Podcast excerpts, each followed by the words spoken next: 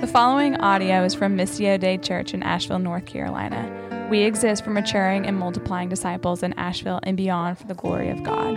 For more resources from Missio Dei or to partner with us on mission, visit mdcavl.org.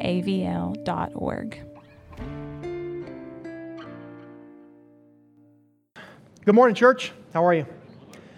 Uh, my name is Ryan. I'm one of the elders here at Missio Dei Church. I have the privilege of preaching this morning as our fearless leader, Brian, is currently preaching at Bent Creek Baptist this morning. If you guys have been here for a little while, you know that we have been in conversations with Bent Creek about a potential church merger. And so this is an opportunity for, uh, for that church congregation just to get to know Brian, uh, get to a little bit of, know a little bit about who he is, hear him preach, um, because they are, they're just unfamiliar. And so we have, a, we have a lot of ground to make up there. Um, if you're new with us, we just last week started a new series in the book of Philippians, and so I am really glad that you are here. This series, Joy Reclaimed, um, I don't know if you guys have, uh, have ever read this book of Philippians, but um, joy being a key theme in this book. Uh, I feel like I just need to like sit in this for a while. Um, I don't know where you guys are coming from, but we live in a time, it feels like, where our joy is just like, it, it's zapped. Like it is taken from us on a daily basis. And um, I, am, I am thoroughly excited to be in this book, to walk through it together as a congregation, to look for opportunities for our joy to be restored to us by looking at Jesus Christ, at who he is, what he's done on our behalf. And so um, I'm encouraged that you guys are here this morning. Uh, I wanted to run through three things. Brian mentioned these last week, and I'm just going to reiterate them.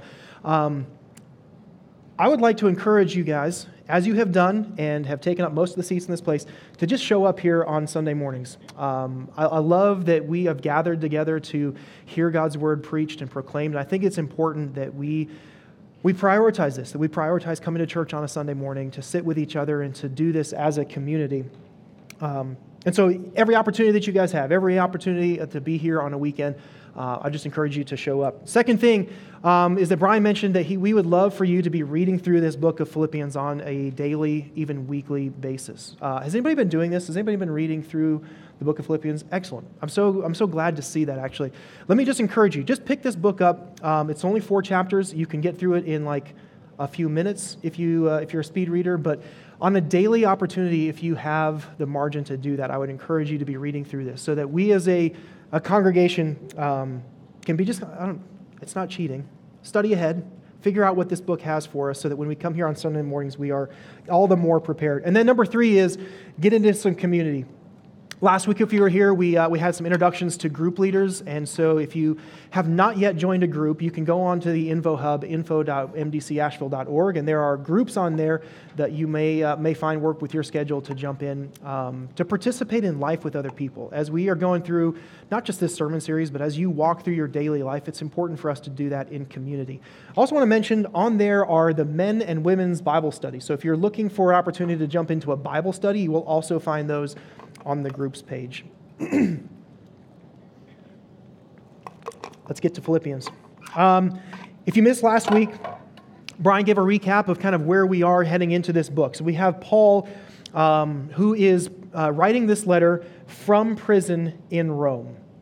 Um, while, while Paul's in prison, the Philippians, which is a church that Paul's, it was Paul's first church that he planted, heard that Paul had been imprisoned, and they sent an, uh, an emissary, if you will, with a letter to, to, to, check in on Paul. Hey, Paul, how are you? Uh, how's prison going? Um, but they, they, they have this place in their heart as Paul um, initially preached the gospel to them, and they are concerned about how Paul is doing in prison. And so it's been four years since, um, since Paul and the Philippian church have had any kind of communication with each other.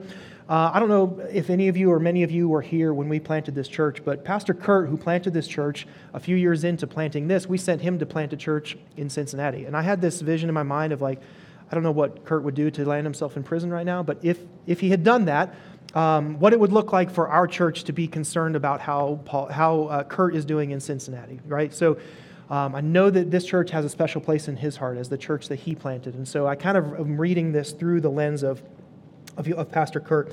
Last week, uh, when Brian opened up this, this book, he showed us that um, Paul, he immediately recalls the joy that he has in this Philippian church. Um, He thanks God for them. He, re- he thanks God that he's been reminded of the faithfulness that's been shown to that congregation. And then he prays for them. And he prays that their love would abound and that they would have discernment and that they would be blameless. And that is where we pick up this morning. So uh, we don't usually do this, but I'm going to do it anyway. Let's stand together as we read the, war, the word. I'm going to start us in uh, in verse 12. When we get to verse 18, on the screen, I have a different translation on there. I'll explain a little bit about why, but I'm going to be reading from the ESV. I want you to know, brothers, that what has happened to me has really served to advance the gospel, so that it has become known throughout the whole imperial guard and to all the rest that, are, that my imprisonment is for Christ. And most of the brothers, having become confident in the Lord by my imprisonment, are much more bold to speak the word without fear. Some indeed preach Christ from envy and rivalry, but others from goodwill. The latter do it out of love, knowing that I am put here for the defense of the gospel. The former proclaim Christ out of selfish ambition, not sincerely, but thinking to afflict me in my imprisonment. What then?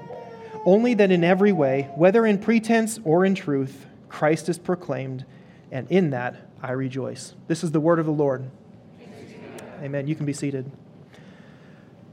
Father God in heaven, I am grateful for an opportunity to look to your word this morning for encouragement, um, to look particularly in this series and in this season of life for every reason to rejoice. God, I'm grateful for your faithfulness to our church. Um, I pray that you would be working even now um, to restore our joy um, to remind us what you have done on, on our behalf, Jesus Christ. And that, um, that should affect, that should change our hearts, even our perspective. We have so much to celebrate that, that Jesus Christ is alive. Um, but Father, I pray that you would give us opportunities to remember that, to see that, um, and to uh, just to remember the power that we have because of Jesus Christ. I want to pray for my brother Brian this morning as he preaches the word to the brothers and sisters at Bent Creek Baptist. I pray, Father, that they would have ears to hear the good news of the gospel as we have the, uh, the same need this morning. I just pray that you would bless him, bless that congregation. I pray that you'd bless these people. Send your spirit to move in our hearts, to soften our hearts of, uh, of stone and create hearts of flesh that are uh, able even to receive you. And it's in Jesus' precious name that we can pray.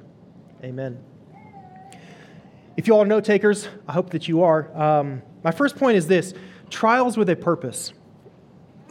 trials with a purpose. When we see here that, uh, that Paul opens this, um, this letter, he says, I want you to know, brothers, he is starting this letter out to put their minds at ease, right? So um, somebody has been sent to Paul to say, hey, what's going on? How are you? It's been so long since we've, um, we've heard from you, but we've not heard great things because it sounds like you are in prison. Um, Paul's first response is like, hey guys, I'm fine. Um, things are actually going better than I could have hoped for.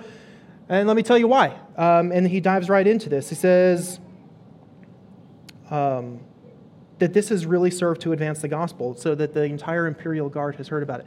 Hey guys, um, the gospel is being spread like wildfire here. In fact, I am able to spread the gospel like wildfire.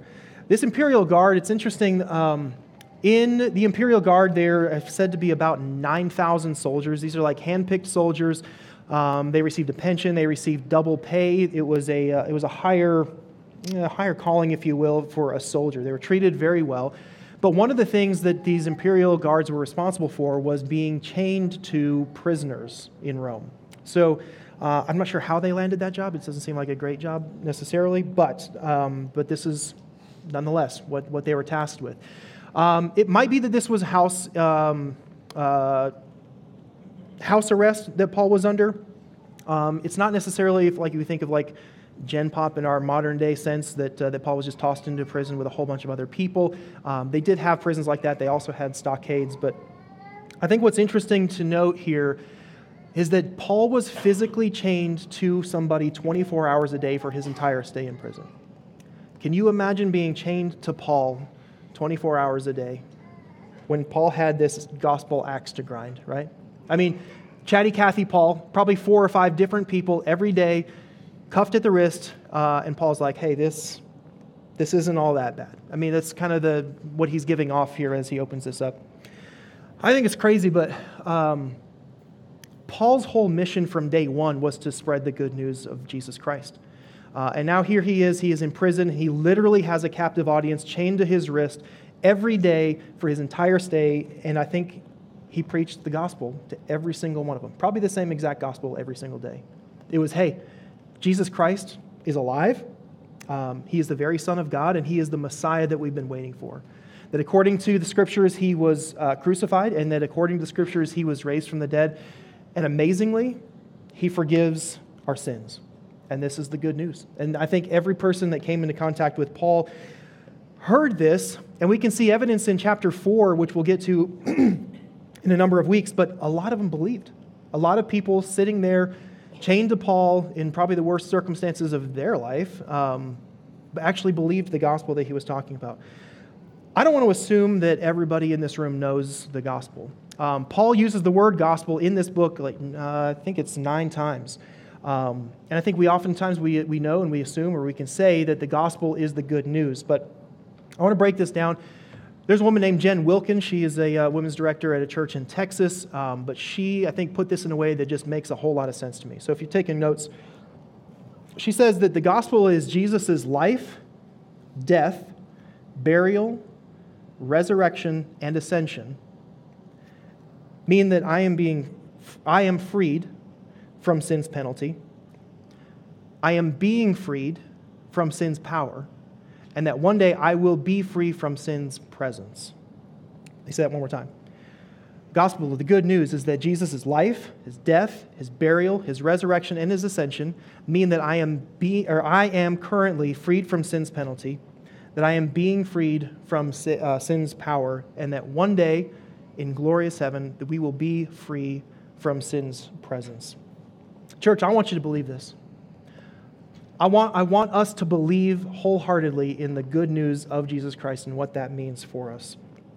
Um, it's not just the way into the kingdom. I think uh, there's maybe an oversimplification of what that good news is. It is absolutely that, but it also reaches deep into every facet of our life. Every decision that we make, every encounter that we experience um, has been influenced or can be influenced by the good news of this gospel and what Jesus has done on our behalf. Um, you probably know this because we've said it a number of times, but Missio Dei means the mission of God, right? It's Latin for the mission of God. We have a vision as a church to see a church planted, a gospel preaching, gospel centric church planted in each of the counties of the 828, so Western North Carolina, that we have this desire to see these churches planted. But that's not where it ends. It doesn't end with just a church being there and there being a presence for people to gravitate towards if they so desire. Every person needs to hear the good news of Jesus Christ. And that is the ultimate goal. The ultimate goal is not just that there would be one church that is there preaching the gospel, but that people would experience it, that people would be hearing the good news of Jesus Christ. Um, I don't know if you guys know this, but this is on us, right? Um, it's not just that somebody from this pulpit is preaching good news, it is that every one of us is on mission with Paul to proclaim the good news of Jesus Christ. And so, um, I think it's important for us to see that, that it's, it's not just one person doing it from Sunday mornings, but that we all are playing a role in this. It's interesting to me to kind of stop and think about how Paul starts this letter. I, uh, putting myself in his shoes, I don't think that I would have started this letter the way he does. Um, he doesn't paint the picture of like dark jail cells or the fact that he's chained up to um, some of these people. He doesn't regret doing the things that have landed him in this position in the first place. I think a lot of us might just lament. Um, I'm not saying that the Philippian church wouldn't want to hear about how bad and awful prison is, but that's not where, where Paul goes. I mean, he kind of notably glosses over like the miscarriage of justice that has landed him here, um, the bodily injury. Like if you remember in Acts, all the things that Paul has gone through in his life, but that's not where he starts. Um, and I think, I think that it's intentional. Um, I think he gets right to the heart of the matter, which is the gospel, and I think it's because he prioritizes that and just doesn't see the importance of his physical situation the way I think most of us would assume he would. Uh, if you've ever read much of the New Testament, we kind of know Paul's a funny guy. Um, I think he's a tough guy to offend. I think we know that he is, um, he's either really thick or he really is just genuinely um, thrilled that people are hearing the gospel. And I think uh, if the jailers knew this, that the joke is on them, that they're literally chaining him to a captive audience for him to do what he has set out to do for his entire life anyway, um, they might have, you know, approached that differently. But here we have it. Uh, this is not one of my notes, but I want to talk about suffering because suffering is one of those things that I think, um, even as Christians, for as long as you have been a Christian, we can sometimes misunderstand. Um, we probably already know this, but not everyone suffers the same, and not everybody suffers well. Um, just think about your own experience in suffering in your life. Um, not everybody goes through those, those encounters the same way. to suffer well, I think, requires perspective that goes outside of our present circumstances to inform how we suffer. I think we can be ineffective, if you will, ineffective in, in advancing the gospel, ineffective in making much of Jesus Christ, ineffective at even preaching the gospel to ourselves um, when we suffer, but we can also suffer and be effective in that. In fact, I think that's what we are seeing here with Paul. And so it does beg the question like, what did Paul do that made his suffering effective in advancing the gospel? Two things. Uh, one is that he didn't dwell on himself. I just mentioned it, but the, the focus and the emphasis of this letter, the way he writes it, is not on himself. He mentions that he's been imprisoned like nine or ten times in this, but that's really about the extent of him focusing on his present circumstance. And number two, he didn't get off mission.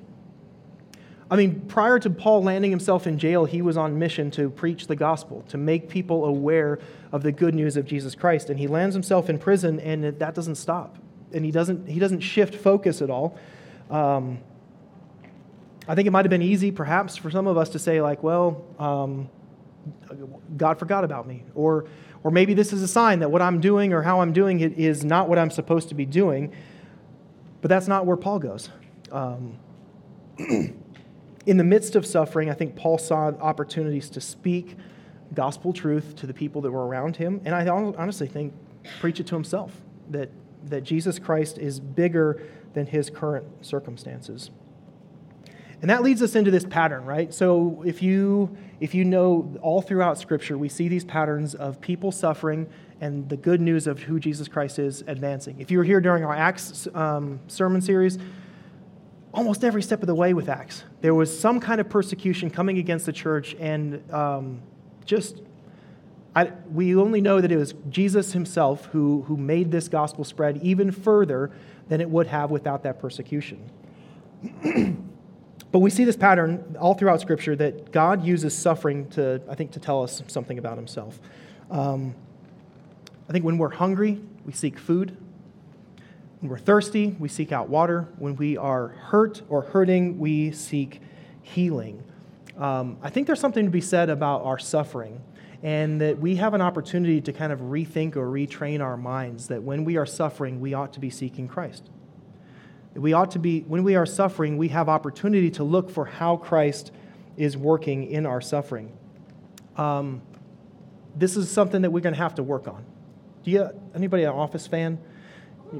Yeah. You know, there's, there's, this, uh, there's this episode where Jim is, maybe cruelly, but he's, he's, he's trying to teach or train uh, Dwight, like it's Pavlovian response. He hits a, a sound on his computer offers Dwight a mint, and then over the series, over the course of the day, makes the sound, and Dwight just holds his hand out expecting this mint, and then eventually he just holds his hand out expecting this mint, right? Like, I think that we have the ability to train ourselves to that type of response, that when we encounter suffering, that we hold our, arm, our hand out and say, God, what are you doing here? What, what am I to be learning? How am I to be seeing God in this? Because it is his MO, it's, it's kind of how he operates. And I think Paul recognized that his trials had this greater purpose behind them. If we move on to, uh, to verse 14 here, my second point is um, the gospel over a grudge. Let's read this. and most of the brothers, having become confident in the Lord by my imprisonment, are much more bold to speak the word without fear. Some indeed preach Christ from envy and rivalry, but others from goodwill. The latter do it out of love, knowing that I am put here for the defense of the gospel. The former proclaim Christ out of selfish ambition, not sincerely, but thinking to afflict me in my imprisonment. I love that Paul calls out that most of the brothers, most of the believers, most of the people who were on mission with Paul, the majority of them were actually inspired by Paul's faith. That they were actually inspired by what Paul was going through and were emboldened to get in the game themselves. That they, they were also on mission with Paul to proclaim this gospel good news. But the very fact that Paul was in prison was enough to light a fire under them in order to step out in faith and to proclaim it. Uh, I can't think of necessarily like a, a, specific example, but I know like in movies or, or TV shows, there's sometimes there's like this cult following of some kind or a group where the group leader does something, lands himself in prison or, or whatever, and the whole rest of the people follow suit and say, you know what, based on what happened to this, our leader, uh, they are emboldened. They are emboldened to step out and to take action, maybe because their leader is gone. And I think I think that's the I think it's a great response. I think it's the right response for us to um, to see what is happening either to other believers, but also to see the gospel going out and for us to be emboldened in our faith and to be encouraged by what is happening. Um, but then there's another group, right? Some indeed preach from envy and rivalry. This is interesting because uh, apparently it has come out through people's preaching the gospel people talking to non believers, if you will, about who Jesus Christ is, their envy and their rivalry is just coming up in those conversations to the point where the Philippian church has even heard about it. Um, the way he brings this up, the Philippians actually have asked Paul, like, hey, is it true that these people are preaching from envy and rivalry? Now, listen, this is a, a pretty specific group of people. Um, it's, it's not false prophets, it's not people who are don't believe in Christ. It's not people who are preaching a different gospel than what, uh, what Paul is proclaiming. And it's, it's not Judaizers, right? It's not people um, that are preaching that there's more to the gospel than, um, than what Paul has, has announced. And I think we know that because Paul puts people on blast all the time. In other letters, if you read any of the other letters that Paul writes, he pretty much puts all of them on blast if there is any other kind of gospel being preached. But what he does do is he calls out their hearts um, for having this personal beef with Paul. Envy is a heart issue. Envy is um, discontentment or wanting something that somebody else has, right? And envy can remain hidden for a long time. I think we can harbor envy in our heart and it never see the light of day. Um, the other night, actually, my brother's in town, and the other last night we were talking about Lord of the Rings. You know that scene when, um, when Bilbo wants to see the ring that Frodo, he gave to Frodo for the last time? And he has this weird thing deep down in his heart that when he sees this ring, he's like overcome with emotions that are on the inside expressing themselves in this maniacal, grabbing, needing, and wanting this ring, right? Like there was an envy in his heart that, that was revealed in that time. Rivalry is an interesting one. Um, it's most likely that, that people saw the success that Paul was having in, in advancing the gospel, the crowds that were drawing around him, um, and the results of Paul's ministry, and were just straight jealous of it, wanting, wanting that for themselves, that there was a rivalry in the way that they were preaching the gospel. Um, but either way, um, these were Christians that had no personal love for Paul, and honestly were probably fine seeing Paul. In fact, maybe even happy that he was sitting in prison. That might have meant better things for their ministry. Um, I don't know if we can identify with this, but I, I think that we can. I think sometimes um, maybe we can see God at work in somebody else's life or in somebody else's ministry and just struggle to be joyful for that. Either like, why don't I have that? Why, why isn't God working through me the same way that He's working through and in somebody else? We live in a, a city filled with churches, right? In fact, Haywood Road, I mean, I think there's some statistic about more churches on this road than like any other one in America. Um, there can be like a territorial, tribalistic um, way of thinking about, hey, we're a church here, not, you know, yeah, there's either no room for another church or no room for anybody else. Uh, we can have this like castle over kingdom mindset, right? That what we're doing is better than what anybody else is doing across town. Um, but you know, if you if you look at your Old Testament, like God uses Balaam's donkey to speak truth, and it's like if he can use that, he's going to use and he can use anyone else. Um, but it's interesting that he doesn't, he doesn't really go much further with that, right? He doesn't expound a lot on it, and he doesn't even really make a big deal of it.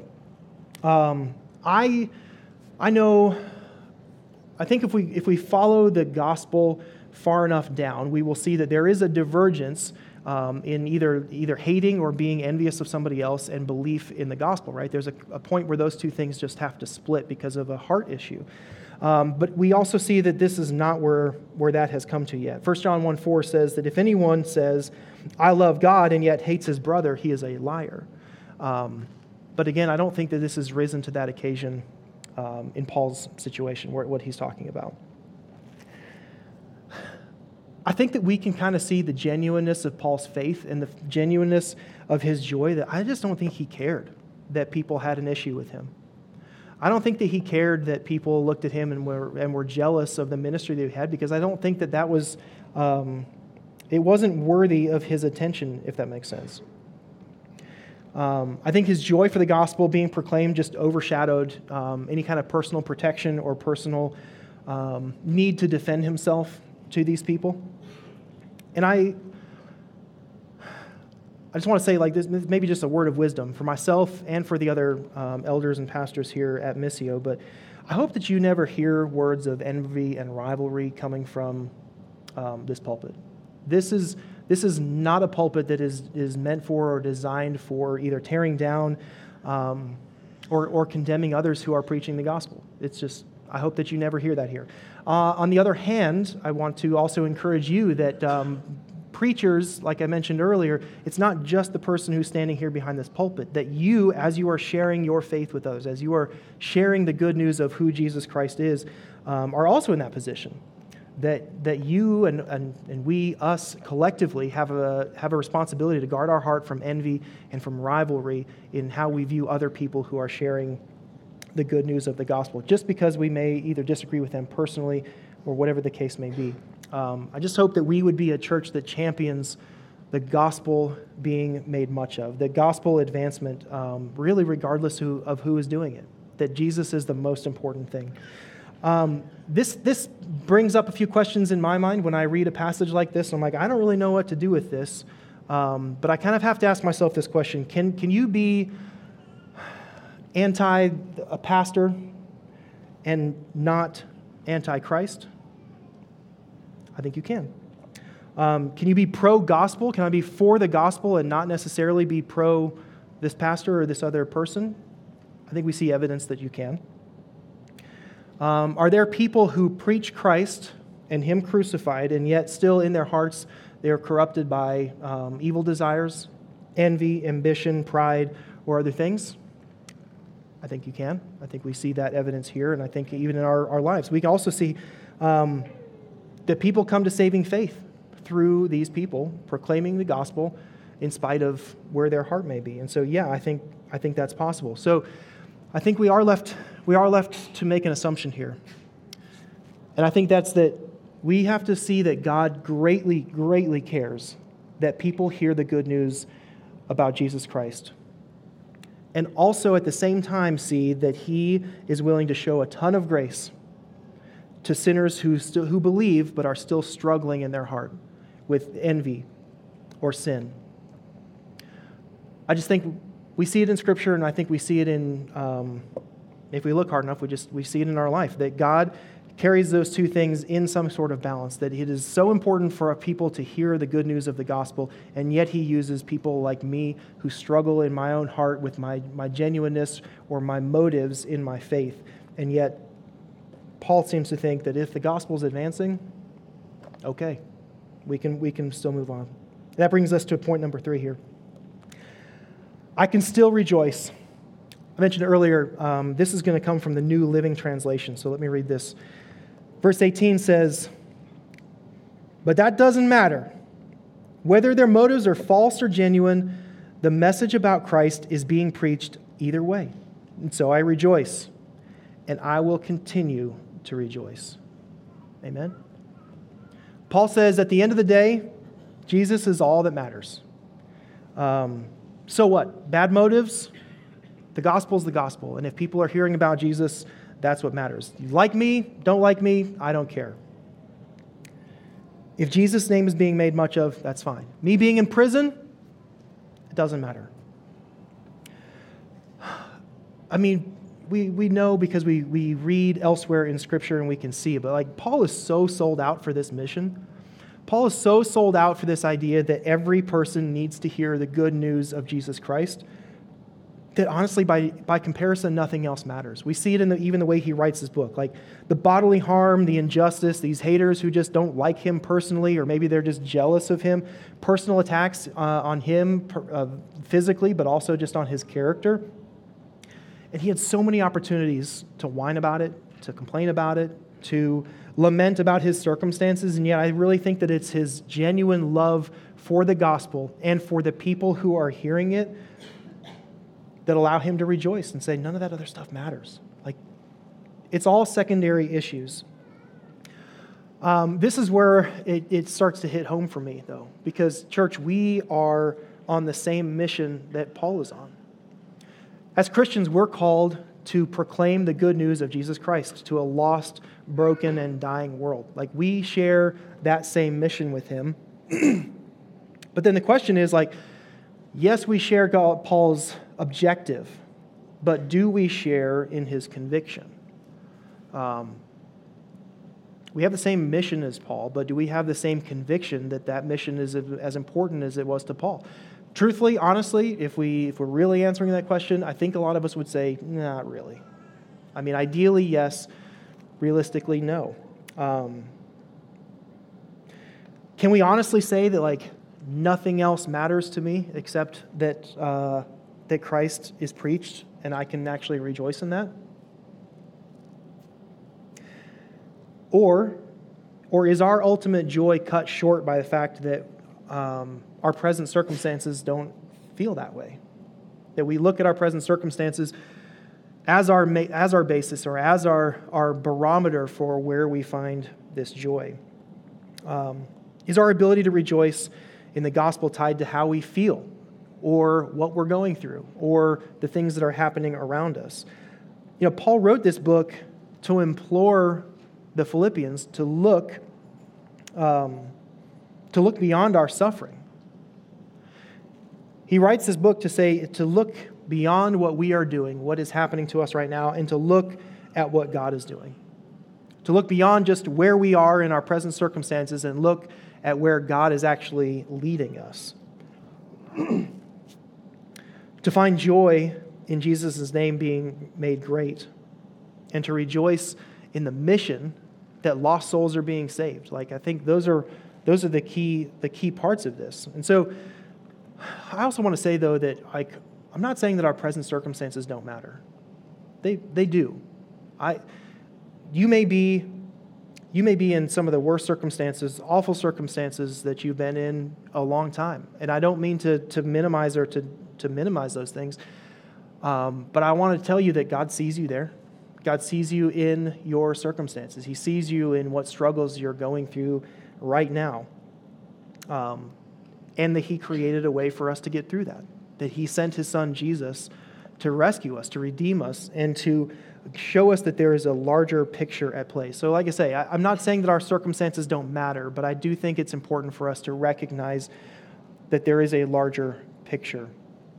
That one day every knee will bow and every tongue will confess that Jesus Christ is Lord. That that's the end that we are working towards, and that is the mission that we are actually on. Um, and truthfully, like, if we take a put, you know, a page out of Paul's book here, like once we see, once we see that um, that there's a bigger picture at play, I think our suffering and our, our current circumstances will find their right place, and that joy will actually supersede what we're seeing and feeling around us. Now, um, I think it's good for us to look at our suffering in our current circumstances and, and ask ourselves, like, is there a way that I can leverage this, even in, even in good times? Like, is there a way that I can leverage this to advance the gospel, to preach the good news of what Jesus Christ has done on my behalf, not just to me, but even the people around me? Um, and, and I'm not saying there has to be a pressure to always share that, but there, are there opportunities that I can take even to display the gospel, to display what it means to believe that Jesus Christ is better? Um, because people will see that. People will see our genuineness. and they will believe. Um, as we kind of come to a come to a close here, I do have some questions that uh, that will be up here on the board, but um, I think we we oftentimes are are caught off guard by our present circumstances. We're caught off guard by suffering or um, just the immediacy of life and what, what we're dealing with right now. And I just want to encourage you to retrain your mind to look for opportunities, as I think Paul did, to say, hey, this may be where I'm at, this may be the circumstance that I am in, but if I am still on mission and if I still have this bigger picture in play, how do I take that opportunity to look to God and say, hey, how can I still make much of the name of Christ? How can I still proclaim the good news about Jesus to those around me? And even preach that to ourselves. Um, we have to start here, uh, and this is one of our one of the questions. But do I even believe this gospel?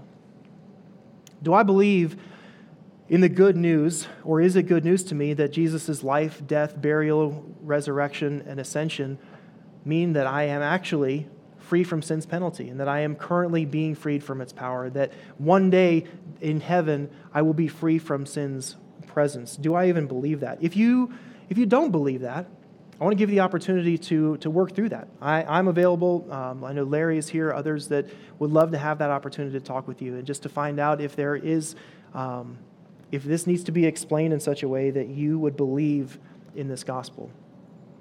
Next, do I view gospel advancement so highly that all other things in my life pale by comparison? This is a tough ask.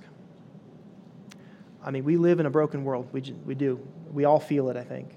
Um, but do we actually view and believe gospel advancement so highly because of the call that God's put on our life that truthfully, um, all the other things in our life pale by comparison to that?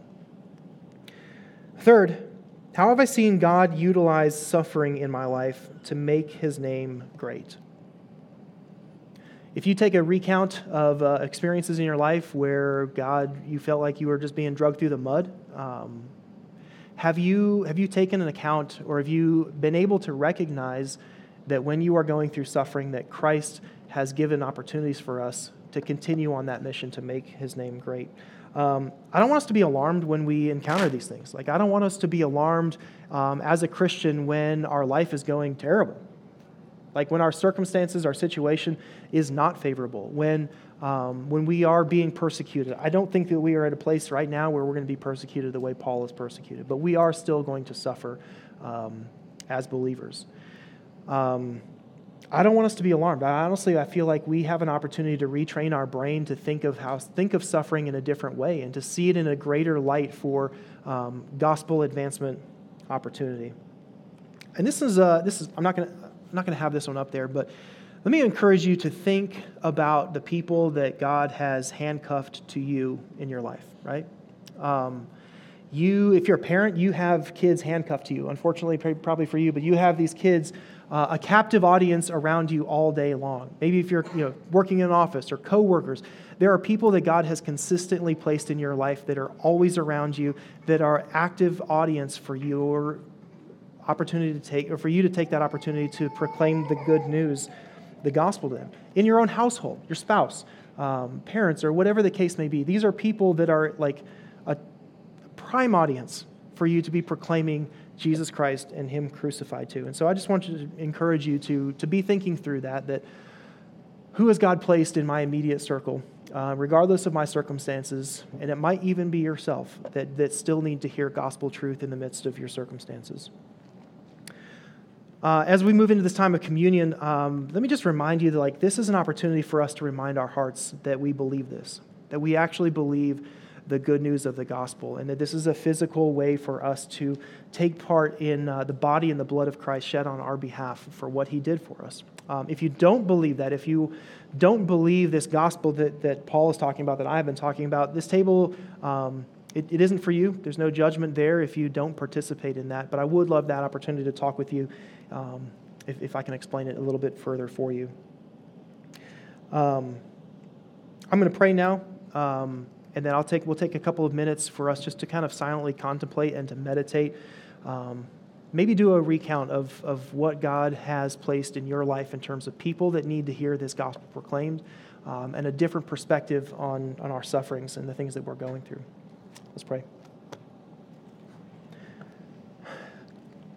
Father God, I'm grateful for just the morning that you've given to us to sit in your word. I'm grateful for Paul, just the, um, the heart that he had for people, the heart that he had for the church at Philippi, just to reach out and to encourage them with this letter, to assure them that, hey, the things that I'm going through aren't as bad as they could be. They're not as bad as even as they seem. Um, and also, just to see his perspective that if the gospel and the good news of Jesus Christ is going out, that the things that we're going through just simply do pale, pale in comparison. I pray, Father, that you would, man, allow us to just embrace that, allow us to believe it, and allow us to, um, to actually live that way. Father, I pray for not just Missio Dei Church this morning, I also pray for Bent Creek. I pray that you would just be aligning our hearts and our minds with the truths of Scripture. Um, I pray that you would just continue to put us on this path wherever you may lead, and I pray that you would give us hearts that are open to receive your instruction. And it's in the name of Jesus I pray these things. Amen.